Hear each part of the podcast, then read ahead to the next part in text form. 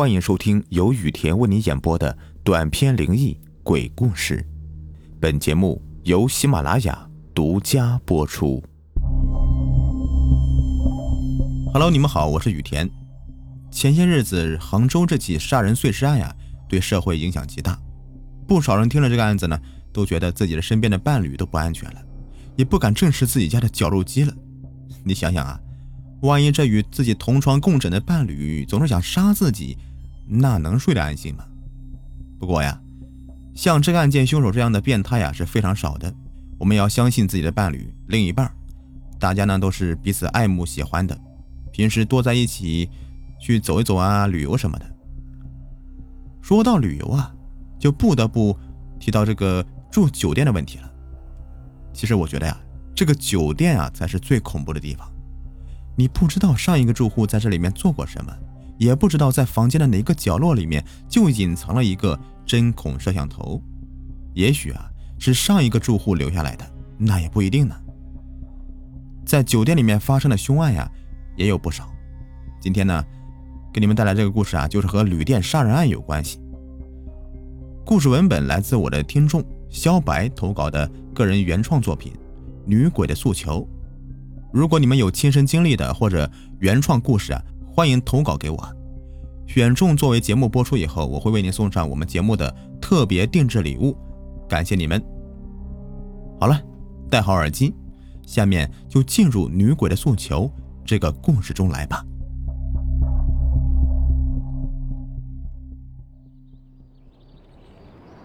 学业有成的贺婉婷，凭借着自己天生丽质的外表和能言善辩的口才。很快的便通过了面试，成了一家某市公司的经理助理。由于公司宿舍已经没有位置，霍婉婷只好在同事赵磊的介绍下来到一家名为“如宾”的旅馆。令贺婉婷感到奇怪的是，为什么赵磊要拉着自己在公司的一个角落里面偷偷摸摸的商谈自己的住宿问题呢？而赵磊没有想到的是，他的这个怪异举动被另外一个同事看在眼里。贺婉婷推开了旅店的门，一个叼着烟的男子手拿着遥控器坐在沙发上看着电视节目。哦，小姑娘，你是赵磊介绍来的吧？听到有人进来，男子开门见山的说道：“啊，是的。”贺婉婷略带羞涩的笑了笑。最近打工的人呢很多，本来是已经没有房间的了。不过我特意给你留了一间房，放心啊，这个钱呢，我是不会多收你的的。说话间，男子缓缓的抬起了头，那是一张极其苍老的面孔，看样子应该有差不多五十多岁了。男子打开了三零幺的房门，按下了开关，房顶亮起了几盏不算明亮的灯。小姑娘，这间房你还满意吧？男子冷淡的说了一句。贺婉婷将行李放在了房间内，并观察着房间里的每一个角落。一张单人床摆放在房间的正中央，对面则摆放了一个非常精致的梳妆台。梳妆台旁还有一个液晶电视，门上方的一个石英钟正在滴答滴答的走着。一切看起来都是那么的有条不紊，可靠着床的那面墙上却贴着各式各样的诡异图案，看样子是随意的贴上去的。看着这面诡异的墙，贺婉婷并没有介意。爸，你怎么能把三零幺房间让给他住呢？怎么了？这个房间我还没有收拾好呢。不知过了多久，睡意朦胧的贺婉婷隐约的听见了房门外面有一老一少的两个人正在对话，而年少的那个说话有些过于偏激。奇怪，这个年少的人声音怎么这么熟悉啊？难道是赵磊？思考中的贺婉婷隐约感觉到脸旁边竟然有阵阵的冷风吹过。吹着自己瑟瑟发抖，哪里来的风呢？窗户明明是关着的呀！与此同时，一样东西也落在了自己的脸上。贺婉婷不耐烦地伸手向脸上抓去，一张纸，一张摸上去很涩的纸。借着微弱的月光，她清晰地看到，这是一张黄色的圆形的纸，而且中间有一个四方孔。他立刻意识到了，这竟然是一张冥币。受到惊吓的他将冥币扔出去。而此时，房间内的一切顿时让他毛骨悚然。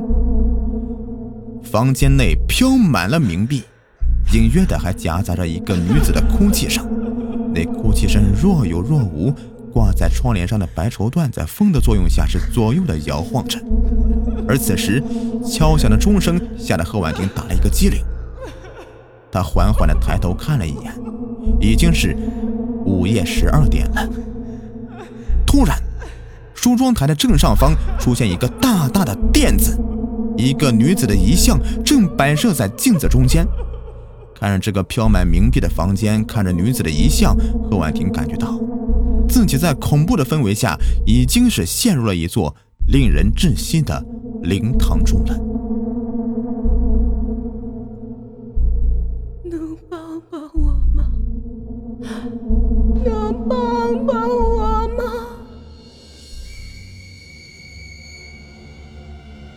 能帮帮我吗？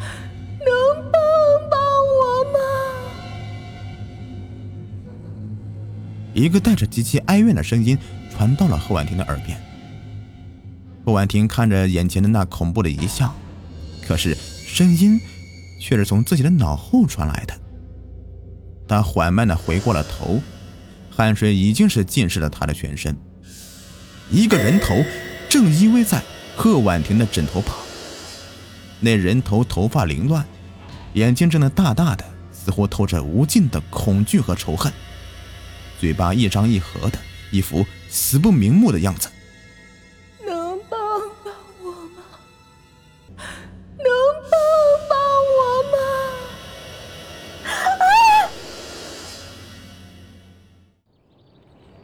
清晨，贺婉婷坐在床上，回想着昨晚发生的一切。是梦。如果是梦的话，那也太真实了。难道是？难道是冤魂的脱帽？还还是这个房间里有什么不干净的东西？想到这儿，他巡视了一遍房间的每一个角落，苦涩的笑了笑。哪有那么邪的事儿？肯定是自己吓自己。想到这儿，贺婉婷穿好衣服，来到梳妆台前。虽然嘴上这样说着，但是看着眼前这个梳妆台，贺婉婷对于昨晚的噩梦仍旧是历历在目。深吸了一口气之后，开始打扮自己那张闭月羞花的容貌。下了楼，贺婉婷向着公司的方向走去，可在十字路口处看到一辆车。嗯，这不是尹笑的车吗？他怎么能走这条路？这多绕远啊！好，是你啊，坐我的车呀，我送你一程。尹笑将头探出车外，冲着贺婉婷傻笑着。谢谢，不用了。贺婉婷只是冷淡的回了一句。到了公司，贺婉婷的首要任务就是要整理明天经理要发言的稿子。中午吃饭的时候，一个人的举动引起了他的注意，那就是他身旁的尹笑。只见他默默无语的、略带悲伤的盯着手上的一张相片。是你女朋友啊？能给我看看吗？贺婉婷不好意思的将手伸到了尹笑的面前。当然可以了。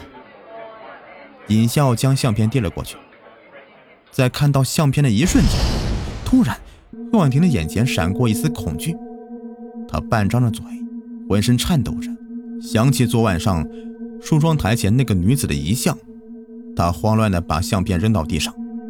是他，是他！贺婉婷的身体蜷缩成一团，刚整理好的发言文稿也散落在一地。你，你怎么了？听到贺婉婷莫名其妙的大叫着，赵磊等其他同事也都纷纷的赶过来，七嘴八舌的询问着。我，我，我见过他，我真的见过他。你在哪里见过他？快告诉我，快告诉我呀！尹笑紧抓着婉婷不放，看到贺婉婷仍旧是支支吾吾的。尹笑的脾气一下子大了起来，你快点告诉我呀！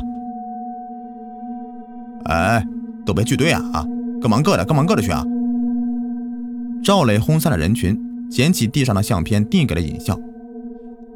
哎，你先别这么激动，冷静一下啊！尹笑的双手缓缓的松开了，表情略带悲伤的说道：“他叫江小杰，在你没来之前。”这个工作一直都由他负责的，可惜他来到公司不到三天就失踪了，直到现在警方也无法查出真相。真的是生不见人，死不见尸啊！也正是因为这个原因，所以才让你来填补这个空缺的。听尹笑的口气，好像他已经渐渐的缓和了自己的情绪。尹笑话音刚落。贺婉婷沉默了许久。是蒋小杰的失踪，和我有什么关系呢？难道就因为我的工作之前是他做的吗？他为什么要找我帮忙呢？难道难道蒋小杰的亡魂就在我身边吗？婉婷，别想太多了啊，你还要整理发言稿呢。赵磊将捡起的发言稿递给了贺婉婷。一天的工作渐渐的接近了尾声，贺婉婷忙着整理手里的最后一份文件。婉婷，怎么样？缓和了一下午，还害怕吗？这时赵磊从一旁走了过来。没，没事了，已经好多了。贺婉婷从座椅上面站了起来，抖落了一下衣服。要关门了，你们俩还聊啊？有啥事儿外面去说吧。在贺婉婷和赵磊说话之际，其他的员工也已经快走光了。出了公司大门，一声响彻云霄的雷声吓得婉婷心砰砰直跳。赵磊抬头看了一眼，天空十分的昏暗，转眼间就天空乌云密布了，看来是要下雨了。婉婷，我送你一程吧。好吗？赵磊的语气中略带一丝乞求。不必了，在下雨前，我想我能赶回旅馆。贺婉婷拦了一辆出租车，向如冰旅馆驶去。吃了瘪的赵磊眼睛眯缝着，脸瞬间耷拉了下来。他的嘴唇上下的动了动，像是在说一些骂人的话。贺婉婷回到旅店，打开自己房间时。房外已经是磅礴大雨了，还不时有震耳欲聋的雷声和刺眼的闪电。这鬼天气！她抱怨了一声，便躺在床上睡着了，可眼皮却微微的动了几下。她睡得很浅。书啊，书啊，书啊。书啊！不知何时，一个凄惨的声音在房间里面回荡着。贺婉婷像小孩子一样，双手在眼睛上不停的揉搓着。当她迷迷糊糊的睁开双眼时，一名女子正背对着自己坐在梳妆台前，静静的梳着她那长长的头发。也许是察觉到了贺婉婷的举动。那女子放下手里的梳子，缓慢地回过了头。突然，几道闪电划空而过，闪电的光束照映在了女子的脸上。那是蒋小杰，他的眼睛瞪得大大的，透着无尽的恐惧和仇恨，嘴巴是微微张开，一副死不瞑目的样子，和昨晚自己见到的时候一模一样。叔啊，叔。书啊，叔啊！蒋小杰缓缓的站起身来，张开双臂，像丧尸一样的缓慢的向贺婉婷走过来。而此时，大雨更加疯狂了，暴雨借着风势疯狂的敲打着窗户上的玻璃，像是死神来敲门一样的渗人。更加令贺婉婷恐怖至极的是，此时的灯不知道为什么一闪一闪的，而蒋小杰在闪烁的灯光下忽隐忽现，房间内也飘满了冥币，那大大的垫子和那恐怖的遗像又出现在了梳妆台上。你能帮帮我吗？你能帮帮我吗？我死的好惨呐！我死的好惨呐！贺婉婷不停的向后蜷缩着，她那因为恐惧而不断抽搐的身体，甚至可以清晰的感觉到自己背后的每一根汗毛都直立的竖起，而不断的瑟瑟发抖着。蒋小杰行走的节奏似乎放慢了，他似乎连腿。都抬不起来了。当他吃力的再次抬起右腿时，突然右腿从身体上脱落了下来，随即整个身体扑通一声倒在了地板上。但他仍旧是向着婉婷缓慢的爬着，爬着。贺婉婷坐在床上的一个角落里，不停的打着寒颤。蒋小杰的左腿只有几根血淋淋的骨头还在连着身体。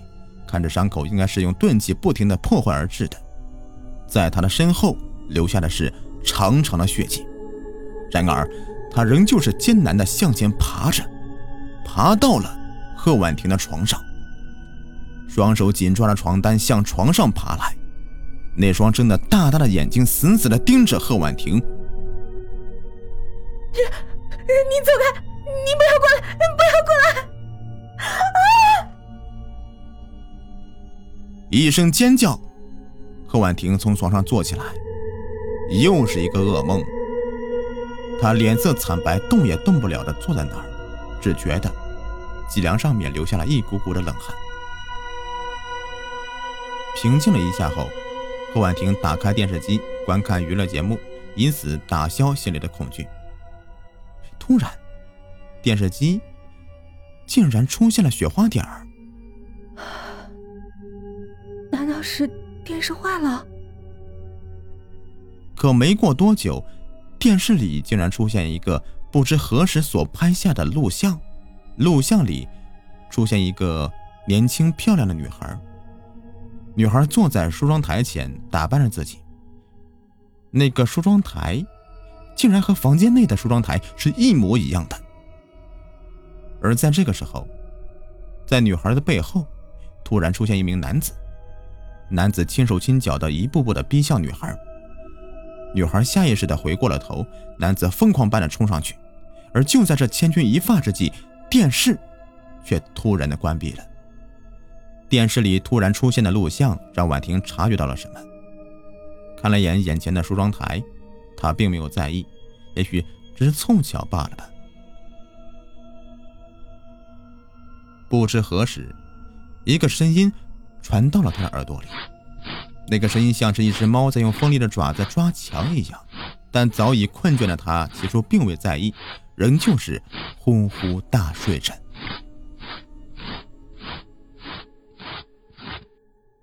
好了，本集已播完，下集更加精彩。